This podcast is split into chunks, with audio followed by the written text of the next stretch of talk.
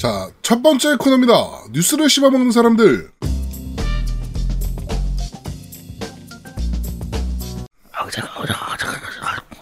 가자, 가자, 가자, 가자, 가자, 가자. 차라리 그게 나아. 어 그래 차라리 그게 낫다. 야 씨, 이게 낫다 진짜 씨, 차라리. 응. 자, 어, 한 주간 있었던 다양한 콘솔 게임계의 뉴스를 소개해드리는 뉴스를 씹어먹는 사람들 코너입니다. 어? 자, 첫 번째 소식입니다. Mortal Kombat 11편의 스토리 모드는 매우 방대하다. 하는 소식입니다. 근데 이게 스토리 모드가 원래 이렇게 방대했나요? 모- Mortal Kombat이? 저는 배경 설정은 원래 좀 약간 꽤 그러니까 치밀한 배경 편이었어요. 설정은 그런 편이긴 했는데 음.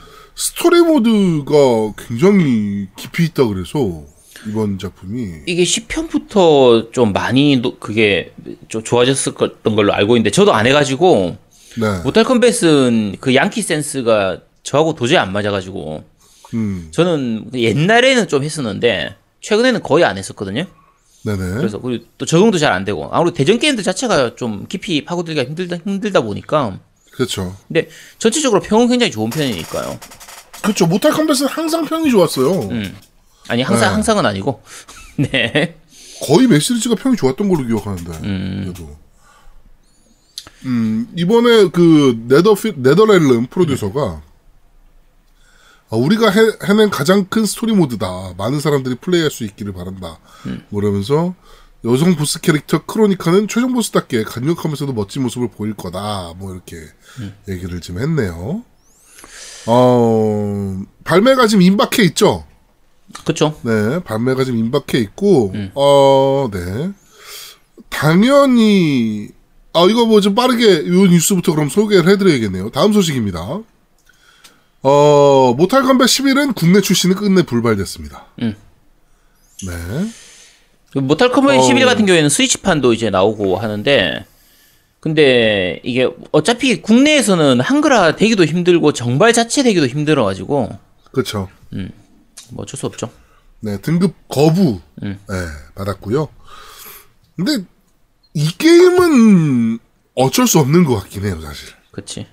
이 fatality가 거의 그 identity이기 때문에 이 게임에 예 이거는 조금 네 좀 어렵지 않나 그렇다고 이걸 삭제하고 들어오기도 좀 그렇고 네 그렇게까지 손대서 들어온다고 해도 또 국내에서 많이 팔릴 게임은 또 아니다 보니까 네네네네 뭐 어쩔 수 없죠 말 그대로. 그렇죠 네 하여튼 모탈 컴뱃은 우리나라에서는 플레이하실 수 없다라는 아니 그거 그렇게는 아니지. 정, 아니, 뭐 그- 정식 없고. 발매는 되지 않는다라는 그렇죠. 네. 10탄도 어차피 할 때 대부분 그 X라고 불러야 되나? 어쨌든 10탄도 할 때 다 북미판 북미판으로 사서 하신 분들이 대부분일 테니까. 그렇죠 예. 그렇죠. 그리고 10탄 같은 경우는 이번에 Game Pass로 풀렸어요 음, 그렇죠. 풀린 지 네, 좀 됐죠. 그래가지고, 음. 네, 그래가지고, 뭐, 10탄 해보시고 싶은 분들은 Xbox로 Game Pass로 플레이 하시면 될 것 같습니다. 네. 네. 스토리 모드가 방대하다고 해도 어차피 한글이 아니라서 뭐 그림의 떡 같은 그런 느낌이죠. 그렇습니다. 자, 다음 소식입니다. 미국 IGN이 선정한 최고의 플스 게임, 어, top 25가 뽑혔습니다. 그래가지고 소개를 해드리는데요. 어, 일단 25위부터, Assassin's Creed Odyssey. 그 다음에 24위가 NieR Automata. 그 다음이 Monster Hunter World. 그 다음에 22위가 가카밀레. 아, two. 이거, 네, 이것도 명작이죠. 네. 네, 그 다음에 21위가 Dark Souls Remaster. 그 다음에 20위가 Tetris Effect. 어, 19위가 Celeste. 그 다음에 Celeste. 19위, 아, 에, Celeste. 그 다음에 18위가 Dead Cells. 그 다음에 17위가 완다와 거상. 16위가 Rocket League. 17위가 The Witness. 무슨 게임이죠? 이것도 인디 게임인데 네. 어, 퍼즐 게임, 퍼즐 3D 그러니까 퍼즐 게임이에요. 어, 음. 뭐라고 불러야 되지? 어쨌든 그런 게임입니다. 어, 근데 15위까지 올라왔어요. 네, 14위가 Overwatch, 13위가 Ratchet Clank The Game, 12위가 Red Dead Redemption 2, 11위가 Last of Us, 10위가 어, 포나이, 아, 소- 아, Fortnite Battle Royale, 9위가 GTA 5, 8위가 Uncharted, 이거 어쨌든 four죠. 네, four. 그 다음에 7위가 어, Marvel의 Spider-Man. 그 다음에 6위가 Metal Gear Solid 5 Phantom Pain. 5위가 Horizon Zero Dawn.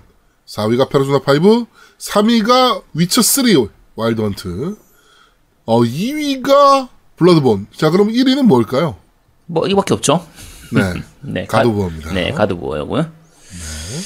여기서 그 다른 뭐 알만한 게임들은 다 알 텐데 아까 그 Witness Witness 같은 경우에는 그 아, 뭐라고 같- 그러니까 저 같은 거예요.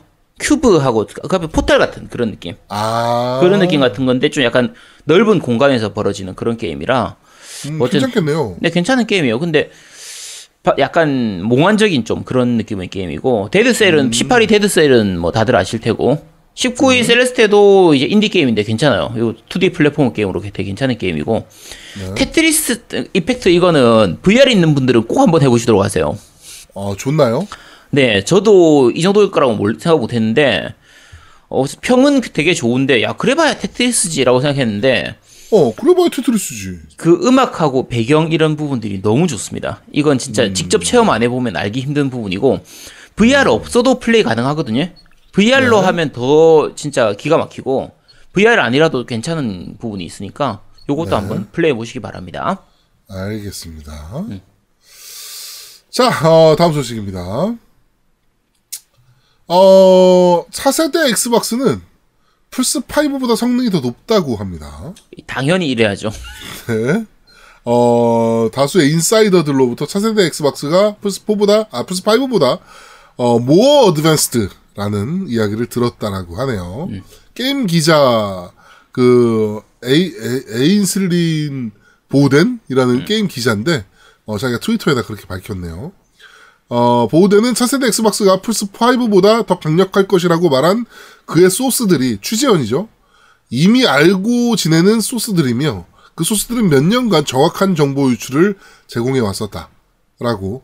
즉 최소한 4chan 사이트에 올라오는 익명의 글들처럼 신빙성 없는 소스는 아니다라는 말이다라고. 이게 사실 저희가 첫 Xbox 때부터 시작해가지고 항상 플스보다 성능이 좋아 더 좋았었어요. 원래. 그렇죠. 그러니까 360이 360하고 플스 3를 비교하면 플스 3를 잘 쓰면 플스 3가 더 좋은데 일반적으로는 360이 더 좋은 거의 그런 잘 수준이었고. 쓰기가 어려운. 그치 잘 쓰기가 네. 워낙 어려운 그런 수준이었고 플포가 어떻게 보면 플스 3 때 약간 이렇게 다, 그 당하고 나서 와신 상담 해가지고 나온 거라 플스 4가 워낙 잘 나와서 그 기본 엑원에 비해서 플스 4가 더 성능이 좋았잖아요. 그렇죠. 근데 그때 Xbox가 마소가 말 그대로 그 타이밍을 놓쳤던 게 굉장히 진짜 천추의 한이 됐던 부분이기 그렇죠. 때문에 그렇죠. 그래서 차세대 Xbox는 뭔 수를 쓰더라도 플스 5보다는 좋게 만들 거라는 게 거의 뭐 지금 정설이었죠. 네, 네. 정설이기 때문에 거의 누구나 예상할 수 있는 부분입니다, 이건. 네. Xbox는 자기네들이 지금 게임 시장에서 밀린 게 스펙 때문이라고 생각을 할 거예요. 그쵸. 초기에 스펙하고 이제 그 당시에 그 DRM 좀 삽질했던 거. 그거에 네. 제일 컸으니까. 그래가지고 아마 요거를 아마 최우선 목표로 삼고 갈 겁니다. 그쵸. 네. 또 말도 안 되게 18기가 램 박을지도 몰라요, 얘네. 네. 야, 야, 그럼 16기가 넘고 왜 18이야? 얘네 가끔 그런 식으로 하잖아. 그러니까 2기가는 OS용. 그치. 딴 것도 집어넣고 하니까. 예, 예, 뭐 이렇게 이렇게 쓰니까. 네. 자, 하여튼 뭐 그렇다라고 합니다. 뭐 나 나와봐야 알겠죠. 엑스 뭐 이번 얼마 안 남았습니다. E3. 그쵸. 네, E3 때 공개가 될 예정입니다.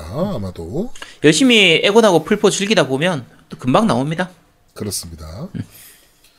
자, 다음 소식입니다. 소니 플스4 게임에 적용되는 더 엄격한 새로운 성 컨텐츠 가이드가 발표됐습니다. 뭔 이게 소리야? 뭔 소리야 이게? 어? 이 역시 성 컨텐츠 가이드라인이 엄격해졌다 그러니까 따란 뭐 약간 이런 느낌으로 네 네, B, BGM 들어갔습니다. 사운드, 사운드 네. 효과, sound effect. 야, Tetris Effect처럼 이것도 effect가 들어가야지. 그렇습니다. 소니 대변인은 회사 측은 어, 제작자가 플랫폼에서 균형 잡힌 콘텐츠를 제공하여 게임이 젊은 층의 성장과 발달을 저해하지 않도록 어, 자체 제작 지침을 만들었다라고 밝혔더라고요. 야, 씨, 뭘 어떻게 만들면 성- 젊은 층의 성장하고 발달을 그러니까. 저해시키는데. 뭔 소리야 이게? 야, 씨. 말도 안 되는 소리 하고 있어. 아니, 그럼 야, 섬랑카구라에서 팬티가 보이면 성장과 발달이 저해되고, 팬티가 안 보이면 성장과 발달이 저해 안 되는 거야? 가슴이 어, 흔들리면 어, 성, 성장과 발달이 안 되고 어, 안 흔들리면 잘 되고, 뭐 이런 거야? 아, 흔들려야 잘 될 것 같은데 생각해보면 진짜 웃긴 애들이야, 보면. 왜 이런 거에 대해서 이렇게 분노를 안 하시는지 모르겠어요. 네. 이거는 사실 분노해야 될 컨텐츠긴 한데, 뭐 얘기긴 한데. 컨텐츠라고? 네, 어, 얘기죠. 예. 네. 컨트롤을 많이 해야 할 얘기 이야기이긴 한데 물론 이제 뭐 지금 커뮤니티 상에서는 많은 논란이 있고 이- 있긴 합니다만 네 그래도 이렇게 규제를 할 이유가 있나? 게임을? 그러면 영화는 어떻게 한대 그러니까. 왜 게임만? 뭐 이런 생각이 좀 드는 거죠. 그러니까 물론 이제 그런 건 있어요. 비정상적인 그런 부분들이 있으면 좀 말 그대로 변태 성욕 이런 부분들 그런 아 쪽 그렇죠. 이제 뭐이 흔히 말하는 소아 성애자라든지 이런 부분들이 있으면 그 부분에 대해서는 좀 제재가 있거나 아 제재 필요하죠. 네, 그런 것들은 당연히. 있어야 되는 부분인데 네. 근데 정상적인 것까지 막을 필요는 없잖아요, 사실. 그렇죠 뭐 너무 조금 최근의 그 소니의 그런 모습들을 보면 너무 과하다 싶은 느낌이라 네 음, 거의 저희가 그러니까 거, 뭐- 거기에 대해서 얘기하는 겁니다. 지금 뭐 계속 이제 다른 게임들이 뭐 이제 뭐 플스 4에서는 뭐 바스트 무, 무, 그 무빙이 뭐 삭제됐다느니 뭐 이제 이런 얘기들이 계속 나왔었는데 그게 이제 어 소니가 가이드를 준 거였던 거죠 그러니까. 네 이렇게 해라라고.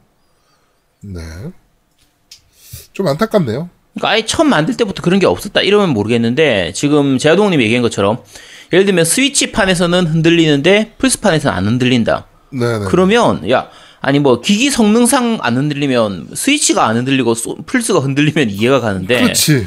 근데 반대라면은 누가 봐도 소니 쪽에서 이거 제재를 해가지고 그 부분이 삭제됐다라는 걸로밖에 안 보이기 때문에 네. 굳이 있던 걸 뺄 이유가 없잖아요. 이런 그렇죠. 부분들이 이제 아쉬운 거죠. 네 굳이 막 저게 꼭 그게 흔들려야 된다. 뭐 제가 그거 흔들리길 바란다. 이런 거 아닙니다. 제가 뭐 딱히 그런 걸 좋아한다든지 그런 내용이 아니라 그냥 굳이 있던 걸 뺄 필요는 없지 않냐. 그냥 그런 얘기입니다. 오해하지 말아주시기 바랍니다. 네. 자, 바로 이어서 어, 미투 운동이 성적 표현에 대한 소니의 가이드라인을 바꿨다라는 아이씨. 어, 국내 칼럼입니다. 네. 뭐 사실 이게 제일 컸겠죠. 그쵸. 이게 미투 운동이 우리나라에서만 일어나는 운동이 아니었고 글로벌적으로 막 터져 나왔던 이제 운동이었기 때문에 어 소니 입장에서 살짝 겁도 좀 났을 거예요. 그런데 같이 싸워줄 파트너들이 있잖아. 이거 가지고 문제가 된다면 같이 싸워줄 마이크로소프트나 소, 그 닌텐도 같은 파트너들도 있는데 굳이 자기네들이 나서가지고 이렇게 가이드를 만든다는 거는 사실은 좀 이해가 안 되는 행동이긴 합니다. 네. 이게 왜 이렇게까지 해야 되나? 싶긴 하죠. 하여튼 미투 운동 때문에 벌어진 거는 맞, 맞을 겁니다. 네. 사실은.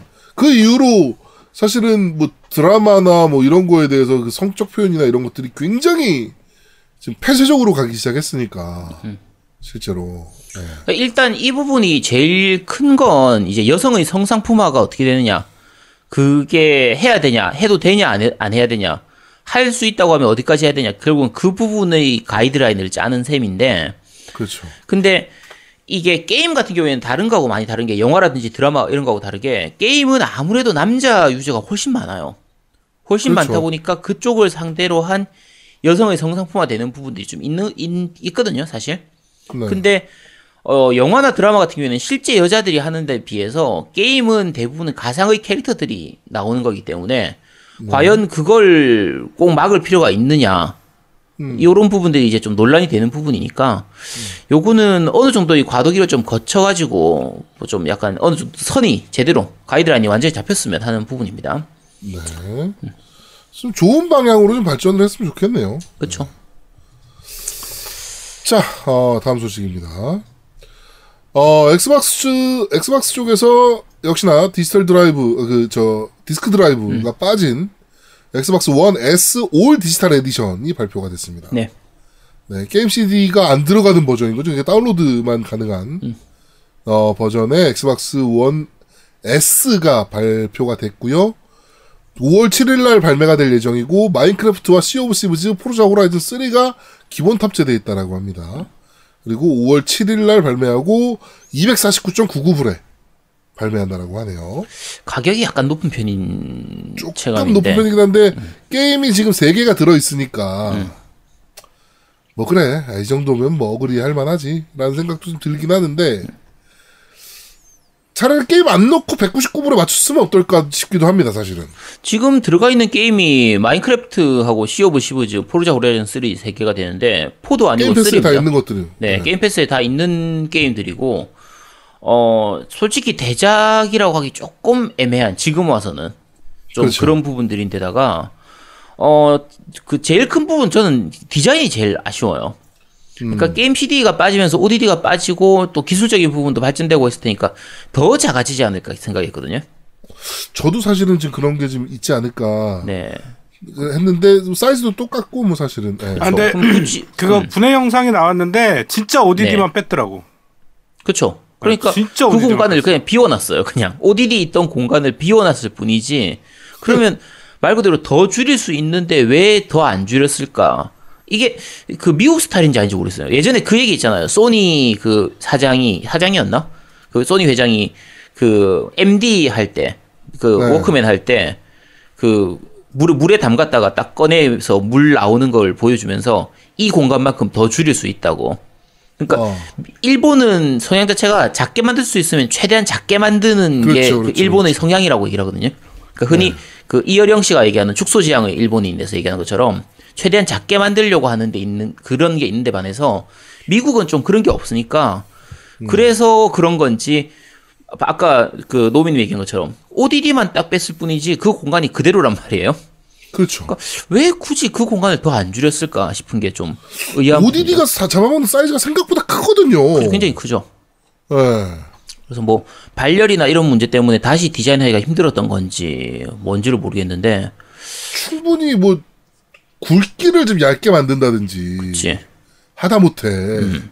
뭐 이런 것도 가능할 법한데 그런 거 없이 그냥 바로 그- 그것만 빼고 지금 이 가격이면 그러면은 아 그다지 매력적이진 않은 상품이 되는 거죠. 그렇죠. 네. 자, 어, 다음 소식입니다. 국내에는 얼마에 나올지 참 궁금하긴 합니다, 사실은. 29만 국내에서는 9천 원에 나올 가능성이 가장 높긴 한데. 그렇죠. 그러고 나서 나중에 뭐 할인 판매를 또 하겠지. 네, 또 눈물의 똥꼬쇼 하겠죠. 어, 그러니까 사실 이게 단순히 드라이브만 빠진 그 제조 원가 부분만이 아니라 이제 개런티 저 뭐지 이거 로열티 주는 게 있었기 때문에 블루레이에 대한 로열티를 주는 게 있었기 때문에 그런 부분들 빠지면 사실 가격을 더 낮출 수- 수 있지 않을까 싶었는데 그렇죠. 네, 뭐 여러 가지로 좀 아쉬운 부분이 있는 그 기기고요. 나중에 아예 액원 다음 차기종이 나올 때는 처음부터 아예 요런 식의 그 ODD가 빠진 게 나왔으면 하는 부분도 있는데 네. 뭐 처음엔 좀 힘들 테고 요것도 아무 그렇죠. 네 나오긴 나오겠죠. 나중에 되면 네. 자, 어, 다음 소식입니다. Xbox 하위 호환 소식인데요. 여러분들이 그렇게 기다리셨던, 저 역시 기다렸던 Ninja Gaiden 2가 드디어 하위 호환을 시작했습니다. 네.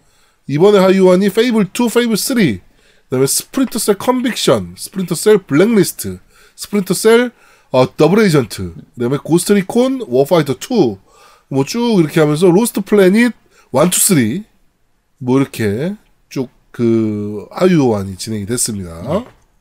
네. 음, 개인적으로 Splinter Cell은 다시 한번 해보고 싶긴 하네요. 예, Conviction하고 Blacklist하고 Double Agent 다 이게 괜찮은 게임들이라 세 개가 그렇죠. 네, 좀 다시 해보고 싶긴 한데 제가 있는 게 지금 뭐가 있나 모르겠네요. 안 찾아봐서. Conviction은 있을 것 같긴 한데 사실. 저도 Conviction하고 Blacklist는 있었던 것 같은데 네, 한번 찾아봐야 될 것 같아요. Fable도 이번에 enhanced 지원돼서 네. Ninja Gaiden 2 같은 경우는요, 어, 디스크 있으신 분들은 꼭 한번 해보세요. 야, 이게 이렇게 그래픽이 좋았나? 뭐, 원래 그래픽이 좋은 게임이긴 했지만, 야, 이건 현세대 기 게임이라고 해도 믿겠다 싶을 정도의 완성도 높은 그래픽을 보여줍니다. 음, 진짜 게임 잘 만든 것 같아요. 예. 화끈하죠. 요게 하위호환 enhanced 지원되고 나서 지금 이제 중고 매물이 없다고 하죠. 아, 그 지금 또, 네 가격이 확 올라갔다고 얘기합니다. 아, 그렇군요. 팔까? 네. 어, 저도 안 보여가지고 한참 찾았어요. 이거 근데 조만간 뭐 골드 무료 할인으로 나오지 않을까? 그, 뭐, 게임 패스로 게임 패스로 들어가겠죠. 음, 네. 들어가겠죠 아마. 네. 팔라면 그 전에 팔아야 됩니다. 네. 자, 다음 소식입니다. 캡콤 홈 아케이드가 발표됐습니다. 네. 왜 잘하다가 이렇게 갑자기 삽질을 하나 모르겠는데, 어, 그러니까 저거예요. 저 에뮬레이터 기계 그거 뭡니까? 우리나라에서 많이 팔렸던 거. 월광보합. 어, 월광보합 캡콤 버전이에요, 그냥. 흔히 이제 게이머들끼리 얘기할 때 캡콤 보합이라고 하죠. 캡콤 보합 지금. 네. 네, 그래가지고 CPS 1, CPS 2가 돌아가는 이제 어 그 조이스틱인데요. 문제가 되는 게 어, 소프트웨어 에뮬레이션 방식입니다. Final Burn Alpha를 써요. 근데 Final Burn 자체가 어, 상용화돼서 돌아갈 수 없는 에뮬레이터입니다. 그렇죠. Not, not for sale로 만들어 놓은 거라서. 네. 이 약간 좀 복잡한 부분이 있는데 Final Burn 자체의 이 제작 팀에서는 이거를 사- 이제 상용을 위해서 말 그대로 수익을 위해서 수익용으로 쓸 수 없도록 아예 어떤 형태든지 간에 쓸 수 없도록 네. 해놓은 건데 그 제작진 중에 누가 한 명이 캡콤하고 이렇게 계약하듯이. 해- 했나 봐요. 그래서 어, 라이센스 줬어! 라고 하니까 다른 개발자들이, 야, 뭔 소리야, 이게! 뭐 이러고 있는. 음. 그렇지 우리는 모르는 건데 누가 네. 누가 줘 누가 주기는 누가 줘 이런 식으로 돼버려 가지고 네. 캡콤 쪽이 제대로 뭔가 이말 그러니까 이 캡콤이 공식 홈페이지에서 아예 Final Burn 썼다는 얘기를 했거든요. 네, 아예 얘기를- 아예 했어요. 네, 아예 얘기했기 때문에 자기들은 당연히 정상적인 라이센스가 되는 거라고 생각을 하고 한 것 같은데 Final Burn 측에서는 뭐, 우리 그런 거 한 적 없는데 이런 상태라 요거는 좀 더 추이를 봐야 될 것 같긴 해요. 네, 요거 좀 위험해 보이기도 하고, 그 그렇지. 다음에, 아니, 캡콤이 여기까지 잘 하다가 올해 들어서, 작년하고 올해, 이렇게 잘 하다가, 네. 갑자기 이런 개삽질을 하나? 싶기도 합니다. 근데 거기에다가 이제 요게 딱 월광부합 그러니까 이게 기기가 어떻게 생겼냐면 사진 보시면 다들 아시는데 2인용 플레이 가능하도록 아예 조이스틱 두 개가 붙어 있는 본체 자체에 붙어 캡콤 있어서 로고 모양으로. 그렇죠. 붙어서 그걸 그대로 TV에다 꽂기만 하면 되는 그런 방식으로 네. 되고 월광보합이에요, 그냥. 그렇죠. 월광보합하고 똑같습니다. 그다음에 네. emulating 방식이기 때문에 당연히 이제 해킹으로 뚫려 가지고 다른 그 게임들도 다 돌아가는 거의 그렇게 네. 될 걸로 보고 있어요. 왜냐면 어차피 Final Burn이 들어가 있기 때문에. 그렇죠. 그래서 그렇게 좀 생각을 하고 있는데 가격은 그렇게 생각을 하면은 비- 안 비싸다고 생각해야 되나 이걸? 싸진 않아요. 이게 200 200 몇십 유로였던 것 같은데 네. 근데 월 흔히 말하는 우리가 월광보합 같은 경우에는 중국산으로 해서 비라이센스 제품이니까 그렇게 네, 했을 그렇죠. 때 보통 한 10만 원 조금 넘는 정도 수준이거든요. 한 15만 원 안팎. 199 유로네요, 199. 아 월광보- 이거 캡콤 보합이 네. 네 199 유로니까 그럼 국내 기준으로 하면 한 25만 원 정도. 잠깐만, 이거, 200 잠깐만. 200 얼마였어? 파운드인가, 얘네? UK인데? 그럼 파운드죠. 어, 파운드네, 파운드. 네, 유로, 199 유로로는 200 넘었었던 것 같아요. 근데 그러면 199 파운드면요. 네. 29만 원이 넘는 그쵸 거예요. 얼추 한 30만 원 가까이 되는데 네. 그러면 어쨌든 가격이 조금 비싼 편이긴 하지만 얘들이 스틱이라든지 이런 거 좀좀 괜찮은 재질로 좀 괜찮은 네. 상품으로 해서 넣는다고 하면 어차피 공식 라이센스기도 하고 어 나쁘지는 않은데 살 사람은 살 것 같거든요. 그렇죠. 지금 스틱 자체도 산와 스틱 쓰고 이러니까 전반적으로 퀄리티는 괜찮아 보이니까 네. 어, 근데 지금 아까 말씀드린 것처럼 Final Burn하고 이좀 문제가 있어가지고 과연 제대로 정상적으로 문제 없이 나와줄지가 약간 걱정스러운 좀 그런 부분들이 있습니다. 그렇습니다. 100% 해킹돼가지고 다 뚫릴 거라고 봅니다, 저는. 당연하죠. 그럼 100%죠. 네. 어차피 Final Burn 썼는데 뭐. 그럼. 네. 자, 그렇습니다. 자, 마, 어, 마지막 소식입니다. 소니가 저희가 저번 주에 한번 그 루머로 말씀드린 내용이긴 한데, 어, 한 달 선행 플스5 독점 GTA 6에 대해서 를 하기 위해서 큰 돈을 지불했다라는 소식입니다. 이거는 지금 이, 이 얘기가 계속 자주 나오고 있으니까 이 사실 네. 이 루머인데 이 루머라도 너무 많이 나오니까 어 진짠가 싶은 느낌이 있긴 진짠가? 하거든요. 네, 네. 그렇죠. 근데 GTA 6 정도 되면 한 달 선행 발표를 위해서 선행 발매를 위해서 많은 돈을 썼다고 해도 전혀 이상하진 않아요, 사실. 그렇죠. 그렇죠. GTA인데. 그렇죠. 그러면 워낙 잘 팔릴 게임이니까 그러면 네. 만약에 한 달만 먼저 나온다고 해도 야 이걸 위해서 플스를 살 사람도 충분히 있단 말이에요. 네네. 그러니까 뭐 충분히 가능한 얘기죠. 요거는. 네. 근데 락스타가 제작비가 궁한에서도 아니고 음. 굳이 소니에다가 한 달 독점을 줘가면서까지 액방 유저들을 제끼고 갈 이유는 없을 것 같거든요. 그 아마 락스타에서도 계산을 했겠죠. 이걸 뭐 이렇게 득과 실을 계산했을 텐데 한 달먼한 달 정도면 먼저 준다고 해도 최종 판매량에 그렇게 많이 영향은 안 줄 것 같고 그 다음에 네. 그걸로 인해서 얻는 수익은 뭐 더 클 것 같다. 그러면은 뭐 사인하는 거죠. 뭐. 많은 돈을 지불했다라고 하니까 소니가 도대체 이게 진짜라면 음. 얼마를 지불했을지도 좀 궁금하긴 합니다.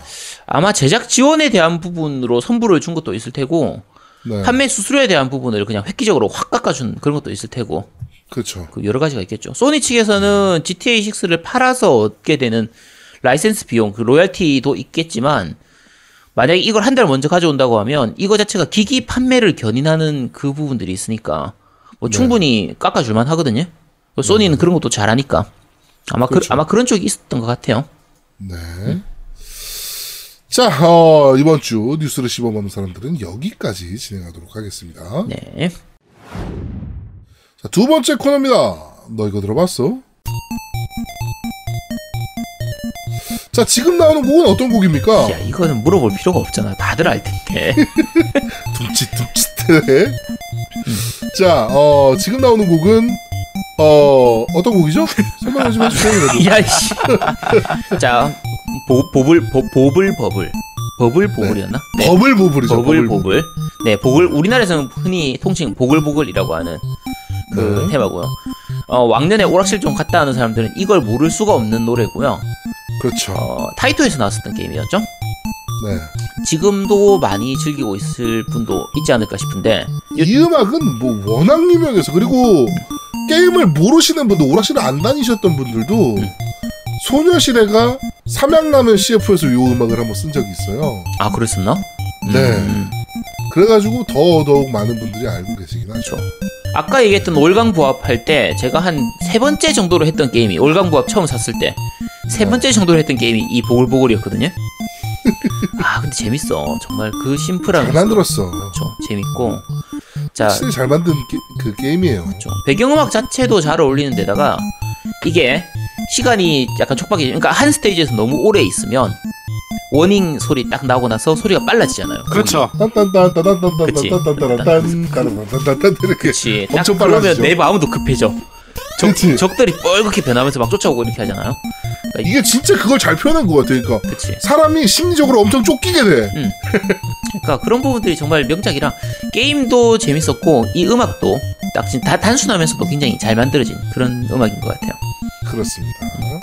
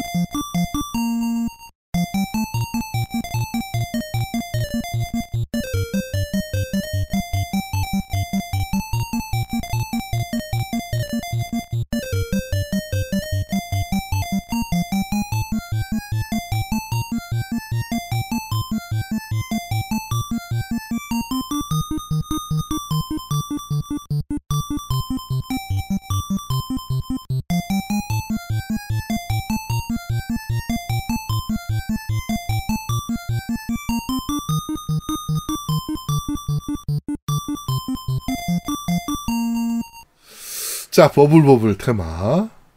우리나라에서 보글보글이라 그랬죠? 음. 네, 보글보글 테마. 어, 송 듣고 오셨습니다.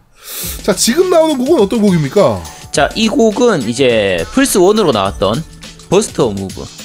그 음악 그 저 리듬 액션 게임이었죠. 리듬 그렇죠. 액션 이게 리듬 게임이었죠. 그, 그 리듬 게임인데 그저 뭐죠? 그 브레이킹 브레이크 댄스 그쵸. 춤추는 네, 하던 거. 네. 타이밍 맞춰 가지고 그러니까 화면에 나오는 조작을 타이밍 맞춰서 하는 그런 건데 댄스 배틀하는 그런 식의 게임이었기 때문에 요게 사실 그 국내에 나왔던 오디션 게임 그게 사실 이거를 거의 뺏기다시피 했던 게임이었거든요.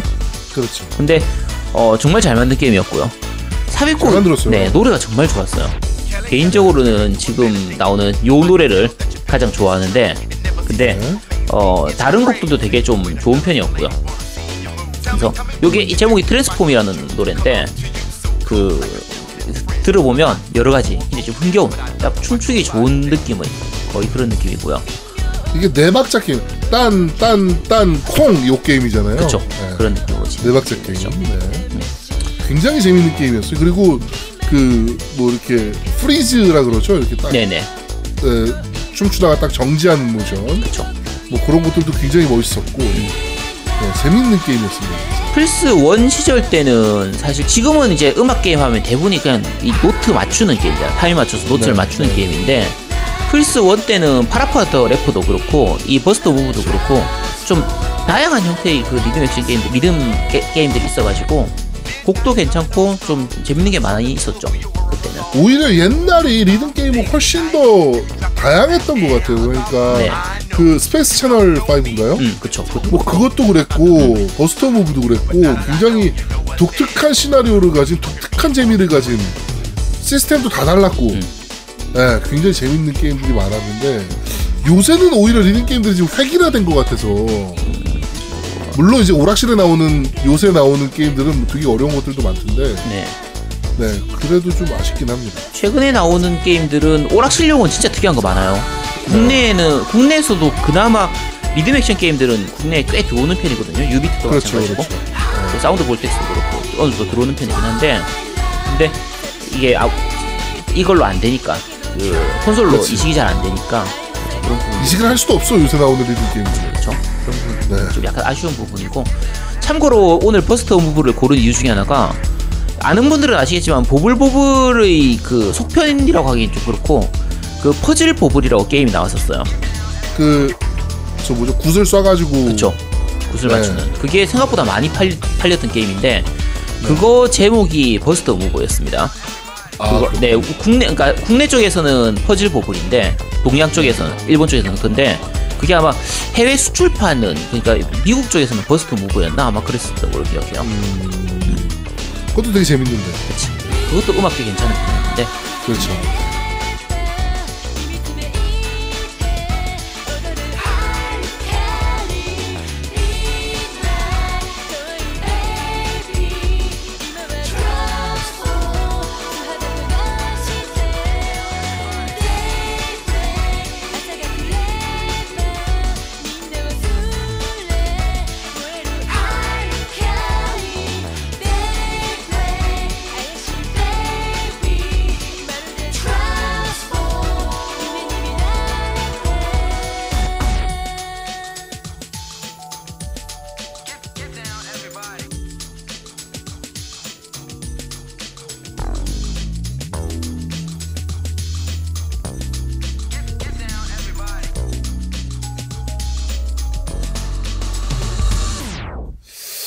그렇습니다. 자, 이번 주, 어, 너 이걸로, 아, 너 이걸로 들어봤어. 너, 너- 이거들로, 너- 너, 이거 들어봤어.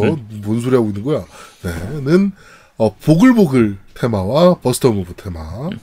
두 가지를 선택해 봤습니다. 자, 세 번째 코너입니다. 너 이걸로 해봤어?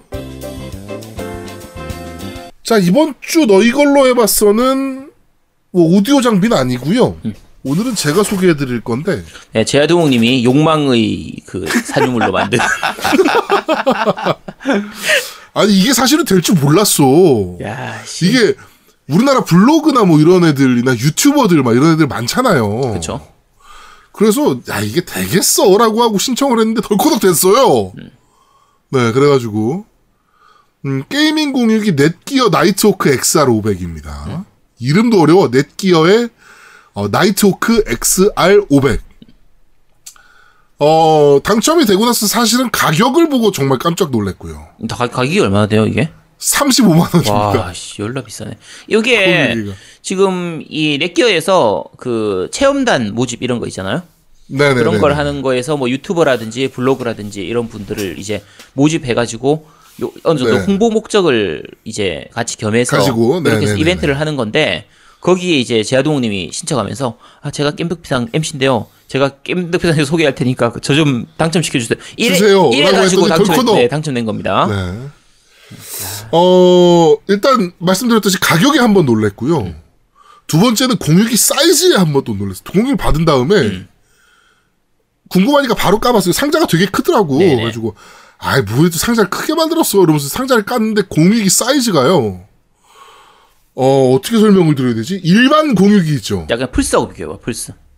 플스하고 비교 아니다 플스하고 비교는 아마 하면 안 돼요. 왜? 잠깐만요. 제가 음. 노트 9을 놓고 비교를 한번 해볼게요. 음.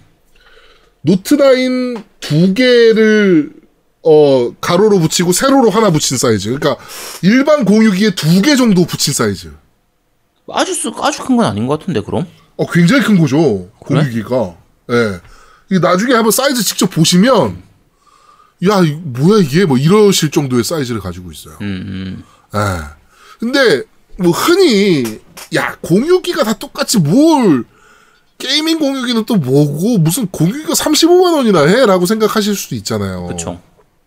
많으신 분들이 그럴 거고 사실 저도 그랬었고 음, 도대체 뭐, 뭐가 좋은 거야? 쓰기 전에.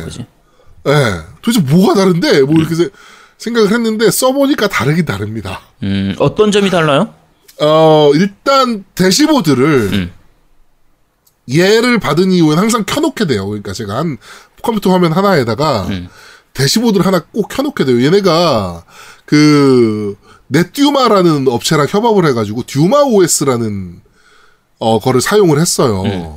그래가지고 대시보드가 Duma OS로 이제 꾸며져 있는데 어 이게 뭐 일반적인 대시보드랑 비슷합니다. 비슷 업, 업 비슷한데 뭐 예- 예를 들어서 뭐 네트워크 개요 해가지고 뭐 이제 뭐 다운로드 업로드 이렇게 그래프 나오고 네. 지금 내가 2.4기가헤르츠랑 5기가헤르츠의 네트워크를 사용하고 있는지 그다음에 인터넷에 연결되어 있는지 뭐 이런 정보들은 뭐 흔히 볼 수 있는 것들 그쵸. 그건 그냥 일반적이잖아요. 네, 일반적인 것들인데 이게 왜 gaming이냐가 딱 두 가지 옵션에서 완전 달라집니다. 음, 어떤 부분이요? 하나는 Geo Filter라는 부분이 있어요. 음. Geo Filter는 뭐냐면요. 제가 장치를 추가해요. 그러니까 장치 추가할 수가 있거든요. 음. 장치를 추가해서 어 제가 Xbox를 추가해요 여기다가 만약에 그러면 Geo Filter Geo가 뭘까요? GEO 땅. 네. 제 주변에 그 그러니까 제, 저한테 이제 그 P2P로 붙는 게이머들의 지역을 제가 거리를 설정할 수 있어요. 저를 중심으로. 음? 그러니까- 뭔 소리야? 그러니까 예를 들어서 음. 제가 Geo Filter를 설정하고 게임을 하잖아요. 네. Xbox 장치 추가를 하고 음. 그러면 저 제가 이제 그 호스트가 되는 게임 있잖아요. 네, 네. multiplay 할때 네. 미국에 있는 애들은 접속 못하게 할 수가 있는 거예요. 저한테. 그 공유기 자체에서 그 지역을 설정할 수 있다고? 네. 거리를 설정할 수 있어요. 저 제가 바- 있는 뭐 지역. 반경 500km 이내에만 한다 그러면은 그 네, 네, 이내에만 네, 네, 걸리도록 네, 네. 된단 말이야? 네, 그런 게 되는 거예요. 야, 공유기에서 그런 기능이 있어? 네. 그러니까 저도 깜짝 놀랐어요. 뭐야 이게? 야, 공유기에서 그걸 거죠. 어떻게 하지? 공유기에서 어 이게 뭐 이 그림으로 참 보여드리면 참 좋을 텐데 제가 대한민국에 있잖아요. 네.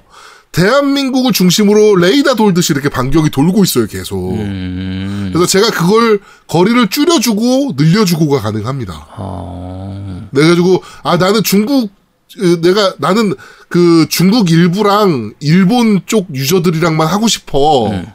왜냐면 걔네가 핑이 아무래도 좋으니까 저랑 하면. 그렇죠. 사실 호주만 넘어가도 핑이 정말 거지 같잖아요. 네네. 그러니까 그런 것들을 막아주는 거예요. 그러니까 그런 유저들이 나한테 접 접속하는 것을 막아주는 기능이에요. 음. 지오 필터라는 기능이. 네. 이게 굉장히 심플한 그, 그 서- 설정도 엄청 심플하게 돼 있어가지고 음. 야 이게 이렇게 쉬워도 되나 싶을 정도로 내가 제대로 한 거 맞나? 뭐 이런 음. 어 생각이 들어요. 그러니까 그 네트워크 게임 하실 때 ping이나 이런 거에 굉장히 민감하신 분들 있잖아요. 있죠. 그런 분들한테 굉장히 필요한 기능. 야, 중에 근데 그게 하나죠. 공유기에서 그렇게 되는 게 신기하네. 네 음. 가능합니다. 그, 말 그대로 공유기에서 되는 거면 엑원이든 플포든 뭐 PC든 다 쓸 수 있다는 얘기가 되는 거니까. 그렇죠, 그렇죠. 네. 근데 콘솔에 아무래도 특화되어 있는 기능이에요. 이거는. 그렇겠죠. 그리고 음. PC는 그러니까 콘솔 기기의 경우에는 필터링 모드하고 관중 모드 두 가지가 다 지원이 돼요. 네네. 그래가지고 그 호스트 접속 여부 이런 것도 거부 설정도 할 수 있고 다 할 수 있고 음. PC 게임 같은 경우는 관중 모드만 가능합니다. 그래가지고 어 지역 서버가 어차피 PC 게임은 거의 지역 서버가 설정돼 있잖아요. 네네. 그렇기 때문에 이제 반경 설정이 되지 않고 어 접 그 peer가 접속할 때 여기가 어느 지역인지 확인만 해서 잘라내는 음. 뭐 이런 것만 가능한 거죠. 네. 이거 되게 신박합니다, 기능. 네, 신기, 신기하네요, 사실. 네, 네, 네.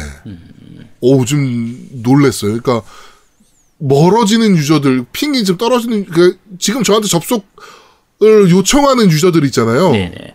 콘솔 게임 할 때 걔네 네트워크 ping이 다 찍혀요 저한테.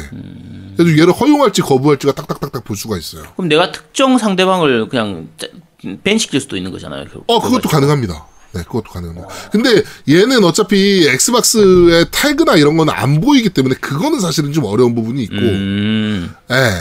이 지금 그 뭐 그냥 난수로 된 아이디가 나- 되고 어, 얘를 허용할지 말지 그리고 얘는 핑이 얼마인지 지금 평균 핑이 지금 어느 정도로 가고 있는지 나랑 뭐 이런 것만 체크를 할 수가 있게 돼 있어요.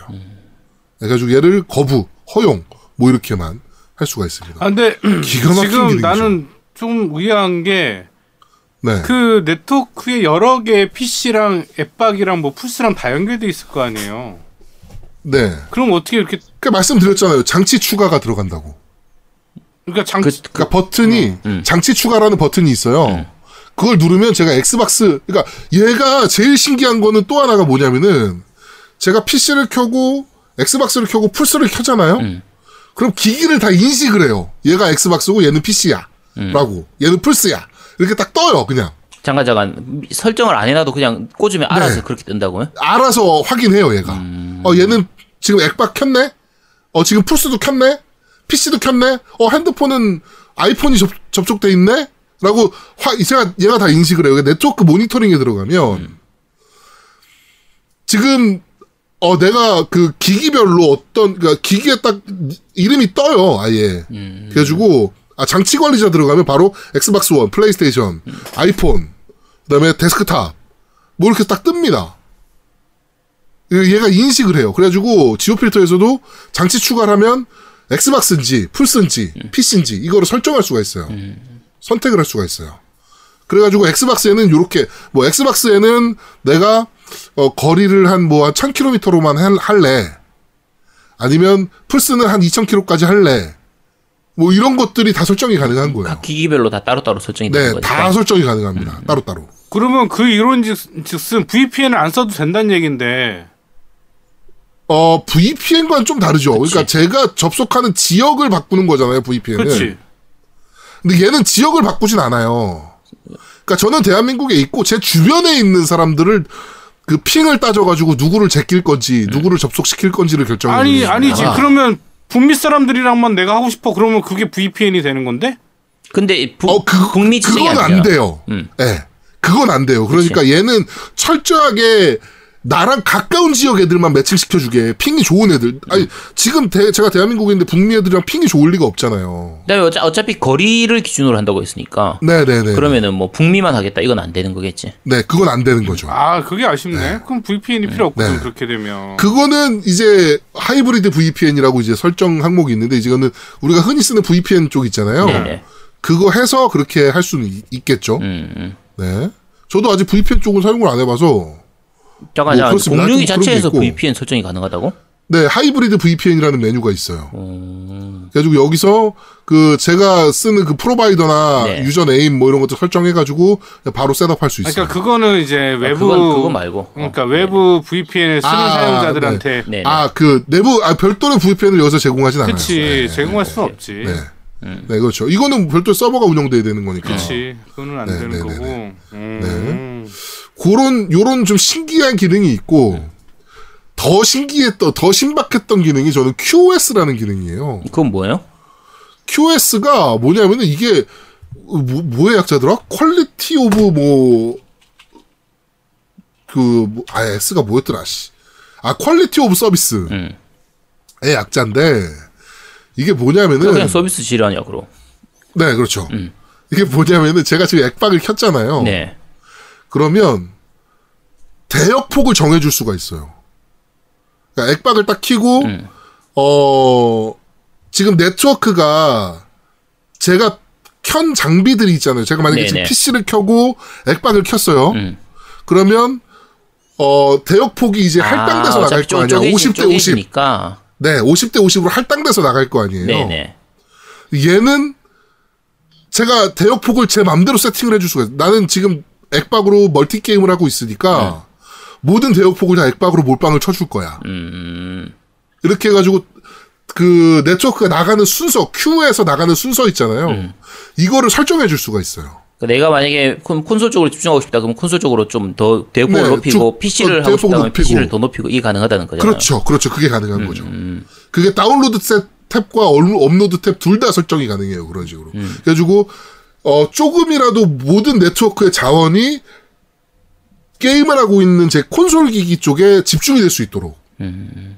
어 만들어주는 기능이에요. 이것도 굉장히 신박하더라고. 그건 괜찮네. 음. 그러니까 처음에 딱 이 네트워크로 설정하면은 어 제가 지금 네 개의 기기가 접속이 돼 있어요. 그러니까 플레이스테이션, 엑스박스 원, 그다음에 제 데스크탑, 그다음에 제 핸드폰 여기 네 개가 있잖아요. 그게 25, 25, 25, 25 이런 식으로 접, 그 분배가 돼 있어요. 네트워크를 이렇게 쓸 것이다라고. 근데 이거를 제가 그래프를 쭉 당겨가지고 어. 그뭐 갤럭시 쪽에는 아니 뭐저 제 핸드폰 쪽에는 좀 낮춰놓고 제 플레이스테이션 쪽에 확 높여놓고 뭐 이런 것들이 가능한 거예요. 아, 네, 네트워크의 우선순위 설정을 어 콘솔로 맞춰놓는 게 가능한 거죠. 그러니까 어 굉장히 신박한 기능이더라고 말 이거. 그대로 신박하긴 하네요. 네, 우, 우, 이런 게다 되냐 싶을 정도로. 네, 그러니까 음 뭐라 그럴까요? 어 정말 게임을 할 때 네트워크나 핑에 정말 민감하신 분들은 2022 써야겠다. 라는 생각이 들 정도로 스- 세팅을 할 수가 있어요. 근데 지금 말씀하신 두 가지 기능이 굉장히 신박하고 야 그게 가능해? 신기하다 싶은 느낌은 있긴 한데 네. 이제 막상 게임하는 게이머 유저들 입장에서 그 가격을 생각하면 지금 35만 원이나 되잖아요. 네, 그 맞습니다. 가격을 생각했을 때 굳이 그 가격을 지불하고 이걸 살만할까? 과연 그런 기능들이 꼭 필요할까? 왜냐면 뭐 예를 들면 5만 원, 10만 원 정도 되는 공유기를 쓰면서도 나 지금 이걸로도 잘 쓰고 있는데 이런 분들도 많을 거잖아요. 그렇죠. 그러면 그런 분들 입장 그한테 얘기를 했을 때 요게 요걸 쓰면 게임을 하는 데서 이런 이런 부분들이 좀 더 나아진다라는 부분들이 다른 건 혹시 있어요? 사실은 게임 쪽에서는 요 두 개 가지가 기능이 그가 메인이에요. 이 네네. 공유기에서 할 수 있는 거는. 음, 이 공유기에서 할 수 있는 건 이 두 가지가 메인이고 네. 그 외의 것들은 이제 네트워크의 뭐 편의성이라든가 음. 뭐 예를 들어서 얘는 어, 무선 네트워크를 네.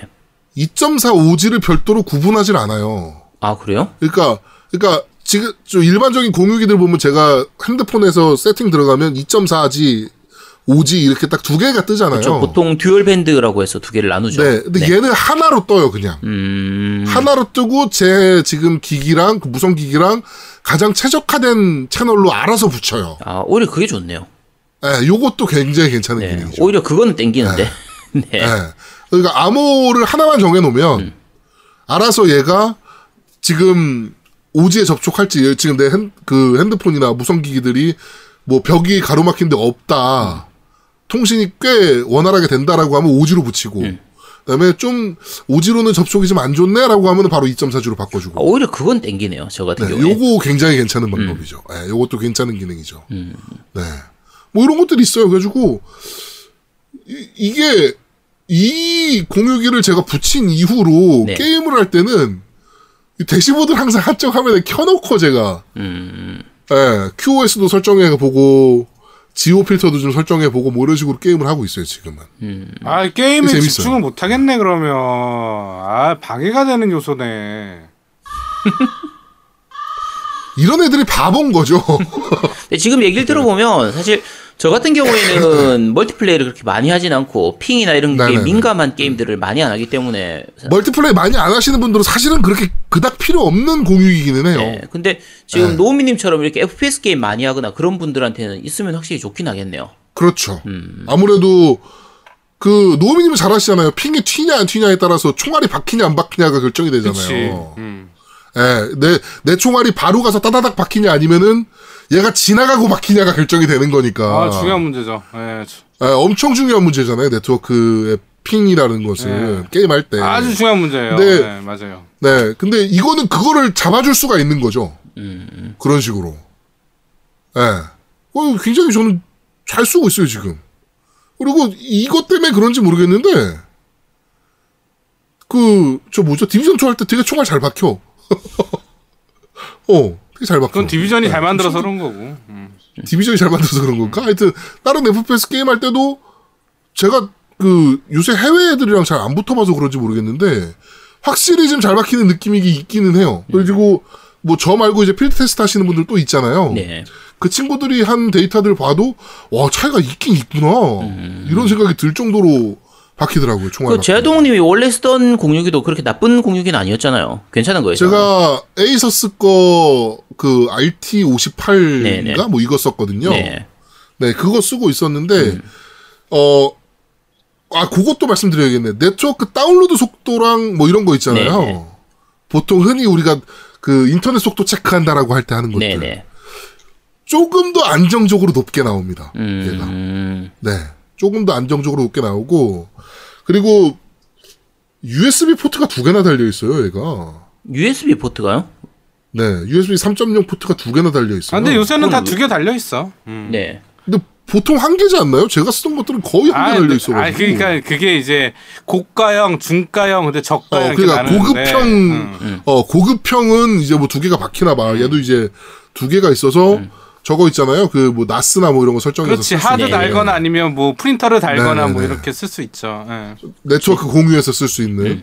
뭐 이런 것들 할 수 있게 뭐 이렇게 되어 있고 어, 어그 FPS를 자주 하시는 유저분들이라든가 네트워크 게임을 많이 하시는 분들이라면 한 번쯤은 교체를 생각해 보셔도 될 만한 음. 공유기가 아닐까 생각이 좀 됩니다. 네, 디자인은 무슨 우주선이 날아가게 생겼는데 공유기의 디자인은 이게 근데 사이즈가 너무 크다 보니까 공유기가 사실은 집안에 제 지금 그 방 구조상 놀 데가 마땅치가 않아가지고 PC 위에다가 지금 얹어놨는데 근데 아까 그래도- 얘기하신 크기면은 아주 그렇게까지 큰 건 아니잖아요. 어 일반 공유기 두 개 사이즈 붙인 거니까 생각보다 커요. 그러니까 일반 공유기라고 얘기하는 그 공유기가 좀 작은 크기의 공유기를 얘기하는 것 같은데. 아니요 큰 사이즈 공유기죠. 네. 그러니까 근데 아까 노트 2, 노트 9 두 개 정도 크기라면서요. 노트 9을 가로로 두 개, 음. 가로 아니다 두 개 두 개. 그러니까 자, 플, 플포, 두 개- 플포하고 비교해보세요. 플포하고. 노트 9을, 노트 9 플포랑- 크기를 모르는 분도 많을 테니까. 플포랑 비교하면 플포의 한 절반 정도 크기 되는 거 아니에요? 플포의 아니죠. 절반- 사이즈로 봤을 절반 조금 때는 더큰 정도 아닌가? 한 70% 사이즈 되는 거죠. 음. 사이즈로 봤을 때 70% 사이즈. 네. 지금 제가 쓰고 있는 게 TP-Link 그거 쓰고 있는데, 아처 네. 7인가? 어쨌든 그거 쓰고 있는데, 그것도 작, 크기가 별로 작지가 않거든요? 네네네네. 그래서 그거하고 비교하면 그렇게 많이 차이 나지 않을 것 같은데? 조금 더 큰 정도일 거 수준인 것 같은데, 네네네네. 음, 어쨌든 지금 얘기하시는 성능이나 이런 것들은 참 땡기긴 하는데, 네. 크기나 공간의 문제보다 가격이, 하, 가격이, 가격이 좀 세기는 해요, 네, 확실히. 확실히 좀 그러네요. 지금 아제트님이 말씀하신 티피링크 아처 C7 음. 같은 경우가 5만 9천 원이거든요. 그쵸. 그러니까 네, 제가 쓰고 있던 아서스 에 아서스 저 뭐죠? 저 RT, 음. RT. 어, RT ACU 58. 어, 이게 이거 AC 58이 이건 가격이 얼마야? 아이고. 야, 니걸 나한테 물어보면 어떡해. 뭐 한번 봐- 한번 확인해 보게. 이거 가격은 89,000원이고. 음. 최저가가. 그러니까. 음. 그러면은, 그렇게 생각하면 공익이 3대가 넘는 가격이잖아요. 그렇죠. 네. 보통 고급형 꽤 괜찮은 공유기들도. 보통 우리 일반적으로 쓰는 거 확실히. 기준으로 하면 그래가지고 한 10만 원에서 한 15만 원, 비싸도 한 20만 원 정도 선인데 네. 아, 이거 확실히 gaming 공유기라고는 해도 아, 확실히 35만 원이면 웬만한 콘솔 한 대 값이라 그렇죠. 약간 부담스럽긴 하네요. 부담스럽긴 한데 음. 어 노우미처럼 이제 그 shotgun 치시는 분들 있잖아요. 그러니까 음. 게임하다가 에이 씨발 막 이러면서 네트워크 욕하시고 이렇게 적이 지나간 다음에 총알 박혔다고 짜증내시고 이런 분들은 한 번 정도 교체를 생각해 보시면 아, 난 그렇다고 짜증 안 내. 그냥 아, 네트워크 여기가 좀 그렇구나 그러고 그러는 거지. 난 그거 불안치. 짜증 안 내. 불안치네. 아, 안 내, 안 내. 음. 난 그런 거안 FPS 내. 좋아하는 분들은 확실히 좀 쓸만할 것 같긴 하네요. 이거는. 그렇죠. 음. F 그러니까 뭐 싱글 플레이를 하거나 콘솔로 그다음에 뭐 네트워크 delay랑은 별로 상관없는 게임들 뭐 음. RPG라든가 뭐 이런 게임들을 하시는 분들이라면 사실은 크게 필요 없는 게 공유기예요. 그렇지. 근데 레이싱 게임이라든가 FPS라든가 이런 것들을 즐겨 하시는 분들이라면은 한 번 정도 고민해 보실 만한 네. 네, 공유기긴 하죠. 어, Netgear, 어, Nighthawk XR 500입니다. 네. gaming router라고 돼 있어요. 그냥 naming, naming 자체가 아예. 네. 하여튼 저는 굉장히 만족하면서 사용하고 있습니다. 지금. 그 만족해야지 그 돈이 얼만데 어? 그치. 그 계속 도로- 쓰- 계속 쓸 거야 아니면 뭐 리뷰 다 쓰고 나서 뭐 팔 생각도 있는 거예요? 계속 쓸 아, 거예요. 야, 아니, 이걸 왜 팔아? 야, 와. 내 건, 내 거, 내 거, 내 것도 해야지. 야, 우리 방송 다 같이 하는 건데, 네 거만 받으면 어떡해. 우리 것도 받아야지. 그, 그래서, 그래서, 제가 제 것만 받겠습니까? 네. 그래서 요청을 해놨어요. 요청을 해놨고, 근데 요거를 두 개를 더 주기에는, 그, 뭐, 이렇게, 지금, 그, 결제 받는 라인이 되게 복잡한가 봐. 그래가지고, 어, 좀 기다려 보시면, 네, 하여튼, 뭐, 그렇게 될 네, 겁니다. 알겠습니다. 그냥 기다려 보세요. 네, 넷기어 나이트워크 XR 500. 정말 좋은 기기입니다. 여러분 꼭 사시고. 아 진짜 아주 너무 단순해. 나는 저희 저놈의 단순함에 아주 반해버렸어 아주 그냥. 아, 네. 어, 하여튼, 아까도 말씀드렸지만, 그, 게임 좋아하시는 분들과 네트워크 게임 많이 하시는 분들은 한 번쯤 고민해 보시면 될 것 같아요. 그쵸. 가격이 좀 센 게 확실히 단점이기는 해요. 이게 진짜 한 20만, 아까 10만 원대 후반 정도만 됐어도 그냥 바로 살것 같은데. 근데 저가형 모델이 나오지 않을까라는 생각도 들기는 해요, 사실은. 예, 이거에 좀 저가형 모델도 좀 나오지 않을까? 왜냐면 geo filter나 QoS 같은 경우는 이렇게 고가 라인업 아니어도 가능할 것 같긴 한데라는 생각이 들기. 아 근데 이게 CPU가 좋아서 1.7GHz dual core CPU더라고요. 야, 근데 이 정도면 근데 거의 NAS가 필요 없을 수준이겠는데? 네. 하여튼 네. 뭐, 네. 좋긴 하더라고요. 네. 그렇습니다. 네. 하여튼, 이번 주 너희 걸로 해봤어는, 어, Netgear, 어, Nighthawk XR500 gaming router를 여러분들께 소개해드렸습니다. 네. 네. 네. 자, 저희는 잠시 쉬고 4, 3부에서 여러분들을 찾아뵙도록 하겠습니다. 뭐 뿅! 4부까지 하려고? 야, 4부, 야, 쳐다봐. 사부 너 혼자 할 거야? 아,